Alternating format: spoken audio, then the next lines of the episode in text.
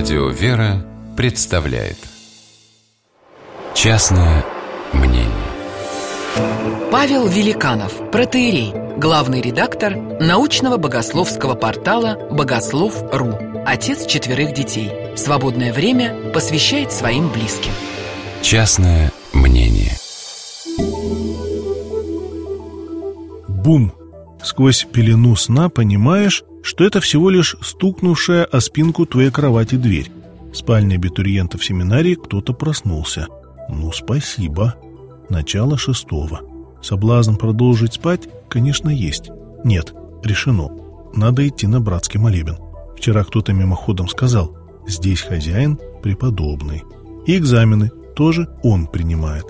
После душных чертогов улица освежает уже зябким ветерком раннего августовского утра. Лавра непривычно пустынна и молчалива.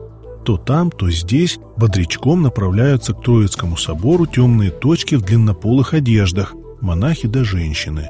Праздно шатающихся нет. Захожан тоже. На душе тихо. Не хочется ни говорить, ни думать, ни даже молиться. Просто остановиться и раствориться в этой густой и одновременно звонкой тишине. Едко и навязчиво врывается удар храмового колокола. Начинается полуночница. Удивительное состояние. И уже проснулись, и в то же самое время все еще не осуетились. Самое время помолиться. Чтец, словно рулевой на палубе, знает, что делать и куда вести этот Христов корабль народа Божьего. Читает скоро, но неторопливо, чеканя слова, но без самолюбования, просто – какой-то высокий, длинноволосый бородатый дядька в засаленном пиджаке покроя 70-х с таким же стильным древним саквояжем с синодиками протискивается между стоящими. Посмотрев на меня с недоверием, отдает синодик соседу. Можно облегченно вздохнуть. Не припахали, мимо проехала. Можно стоять и молиться в свое удовольствие. В храме тоже непривычная для Троицкого тишина – Никто не толкается, не передает свечки, не возится. Чтение заканчивается, и монахи начинают петь тропари. Поют споро, ритмично, без всякой заунывности и печали. Чувствуется, что им сейчас хорошо и радостно, хотя и поют они о покаянии. И это состояние невольно передается другим. К концу пения начинается движение. Народ направляется к раке с мощами преподобного Сергия.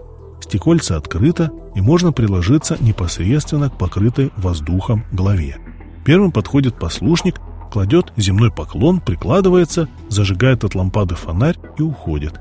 Веселый огонек, то красный, то зеленый из-под стекол фонаря, быстро исчезает в высоком дверном проеме.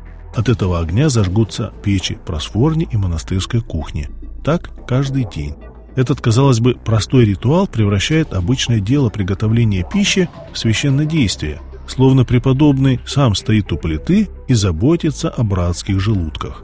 Читают утренние молитвы. Самое время пробираться к мощам и уходить. Все равно будут в столовой читать перед завтраком, можно и не слушать.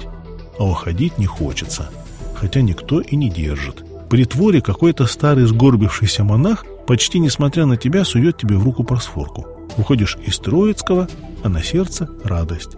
И не потому, что попросил преподобного, чтобы принял в свою большую келью. Как-то просьба эта была где-то сбоку, на периферии. Не особо-то вязалась эта личная, вполне эгоистическая просьба с общим тоном братского молебна, тоном благодарным, сыновним, теплым.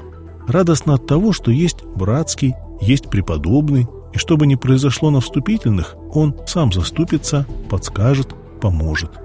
Это не весть, откуда появившаяся уверенность в том, что не будет безвыходных ситуаций, не будет жизненных тупиков, раз есть преподобный, быстро делает душу легкой и счастливой. Частное мнение